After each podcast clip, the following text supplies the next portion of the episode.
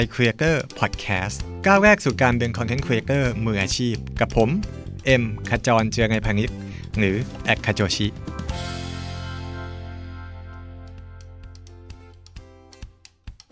ตอนรับเข้าสู่ iCreator Podcast นะครับ วันนี้เราอยากจะคุยในมุมของคนที่อยากเริ่มต้นเป็น Content Creator นะครับ เชื่อว่าหลายคน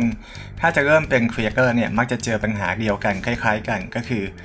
การที่เราจะเริ่มจากศูนย์ เราก็ไม่มีคน follow มากมายนักนะครับ โดยที่อาจจะไม่ได้มีต้นทุนเหมือนกับศิลปินดาราเซเลบหรือว่าอินฟลูเอนเซอร์คนอื่นๆเนี่ยเอ๊ะแล้วเราจะสร้างยอด follower หรือว่าเพิ่มผู้ติดตามได้ยังไงนะครับวันนี้ผมมี 3 ข้อแนะนำสั้นๆนะครับ มาเล่าสู่กันฟัง ข้อที่1นนะครับถ้าคุณอยากจะเริ่มเป็น content creator แต่ว่า ไม่ได้มีคนตามมากมายหรือว่าคุณเริ่มมาสักพักแล้วก็อาจจะยังมีคน follow อยู่ ไม่เยอะอาจจะร้อยหนึ่งสองร้อยหรือพันสองพันนะครับ วิธีการเริ่มต้นสร้างผู้ติดตามที่ง่ายที่สุดเลยนะครับ ก็คือการที่เอาคอนเทนต์ของเราเอาตัวของเราเนี่ยเข้าไปอยู่ใน content community นะครับคำว่า content community เนี่ยหมายถึงว่า เราเข้าไปอยู่ในสังคมกลุ่มใหญ่ที่มี creator มากมายอยู่แล้วนะครับ ผมยกตัวอย่างเช่น อย่างผมเองเนี่ย ตอนที่เริ่มทำเป็น IT บล็อกเกอร์นะครับตอนนั้นผมก็ยังไม่ได้มีคนติดตามมากนัก แล้วก็ยังเขียนไม่เก่ง ยังทำอะไรไม่ค่อยเยอะนะครับ ผมก็ไปเจอ community หนึ่งชื่อเว็บ Blognone นะครับเป็นเว็บ IT ที่สามารถให้คนทางบ้านเนี่ยสามารถเขียนข่าวเข้ามาได้ ผมก็ไปฝึกเขียนข่าวจากที่เว็บ Blognone เขียนไปเขียนมาก็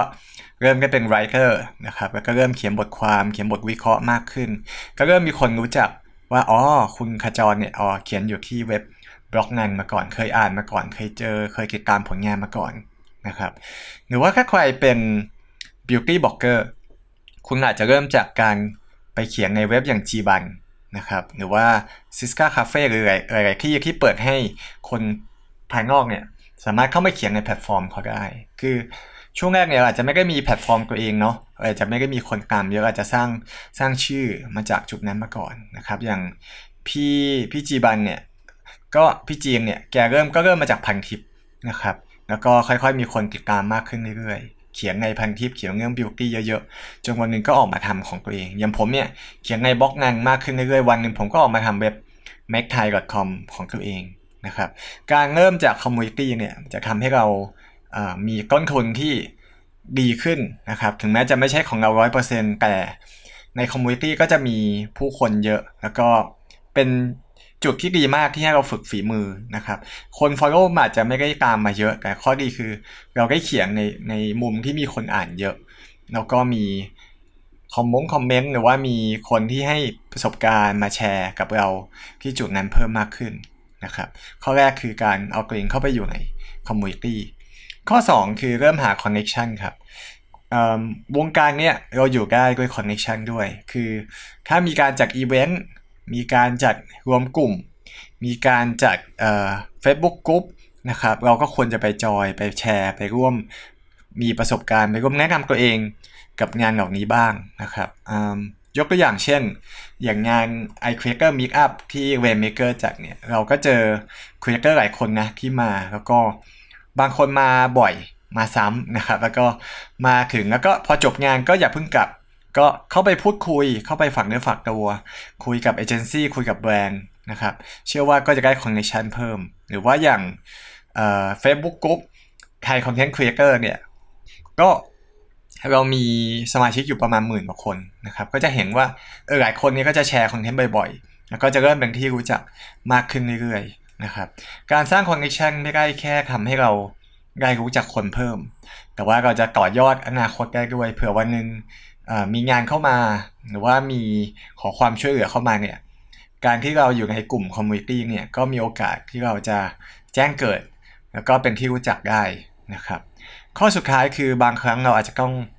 ลงทุนกับคอนเทนต์บ้างนะครับ ไม่ว่าจะเป็นการ boost post คือการ boost post เนี่ยหรือว่าการใส่แอคเข้าไปในคอนเทนต์ตัวเองเนี่ยจริง ๆ ไม่ใช่เรื่องแปลก แล้วก็ไม่ใช่เรื่องที่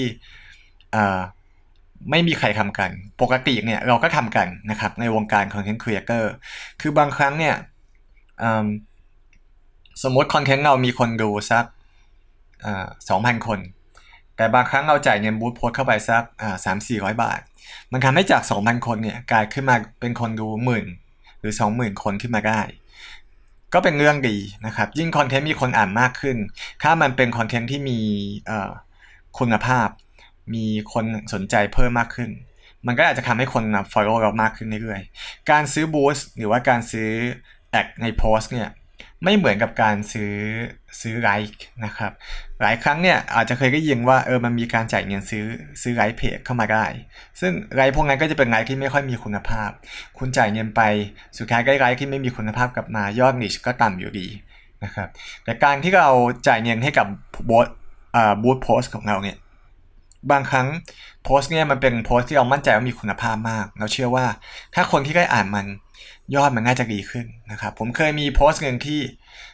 มีคนแชร์แค่ประมาณสัก 10-20 คน มีคนอ่านอยู่ประมาณ 5,000 คน ผมจ่ายบูธโพสต์ไปประมาณแค่ 600 บาทนะครับปรากฏว่ามีคนอ่านเพิ่มขึ้นช่วงแรกเนี่ยประมาณ 20,000 คน แต่ว่ายอดแชร์เนี่ยจาก 10-20เนี่ยขึ้นไปเป็น 200 กว่าแชร์ นะครับแล้วอยู่ดีก็มียอดแชร์เพิ่มขึ้นเป็น 5,000 แชร์ 6,000 แชร์ขึ้นมา โดยที่โพสต์นั้นเนี่ยเราเชื่อว่าเป็นโพสต์ที่ดี แล้วก็มีคุณภาพนะครับ เพราะงั้นการที่มีคนเห็นมากขึ้นก็มีโอกาสที่ยอดแชร์จะไปไกลมากขึ้น กับที่ผมไม่ได้จ่ายเงินบูธโพสต์เลย อาจจะอยู่แค่แบบ 10-20 แชร์ แต่พอเราจ่ายไปนิดเดียวแล้ว อาจจะมีจังหวะที่ดี หรือว่าคุณภาพที่ดีนะครับทำให้มียอดแชร์ที่มากขึ้นมีคนมา follow มากขึ้นด้วย นะครับ ก็ฝากไว้ 3 ข้อสำหรับคนที่อยากมียอดอผู้ติดตามมากขึ้นนะครับ ข้อแรกคือคุณต้องเอาตัวเองไปจอยกับแพลตฟอร์ม หรือจอยกับ community ที่มี creator อยู่แล้วนะครับ ข้อ 2 คือคุณต้องหา connection เอาตัวเองเข้าไปอยู่ในกลุ่มที่มีแวดวงเดียวกันนะครับข้อสุดท้ายคือคุณอาจจะลงทุนในโพสต์ของคุณบ้าง อาจจะบูตโพสต์บ้าง ซื้อแอคบ้าง อันนี้ไม่ใช่เรื่องแปลกนะครับ ก็ 3 ข้อฝากไว้สำหรับ คนที่อยากเริ่มต้นเป็น content creator ฝากไว้ด้วยสำหรับ iCreator Podcast กด subscribe กันได้ทั้ง Apple Podcast นะครับ Spotify อ่า Podbean อ่า SoundCloud หรือว่าทาง Get Talk Podcast นะครับ วันนี้ผมเอ็มขจรเจอไงพังยิกลาไปก่อน พบกันใหม่โอกาสหน้า สวัสดีครับ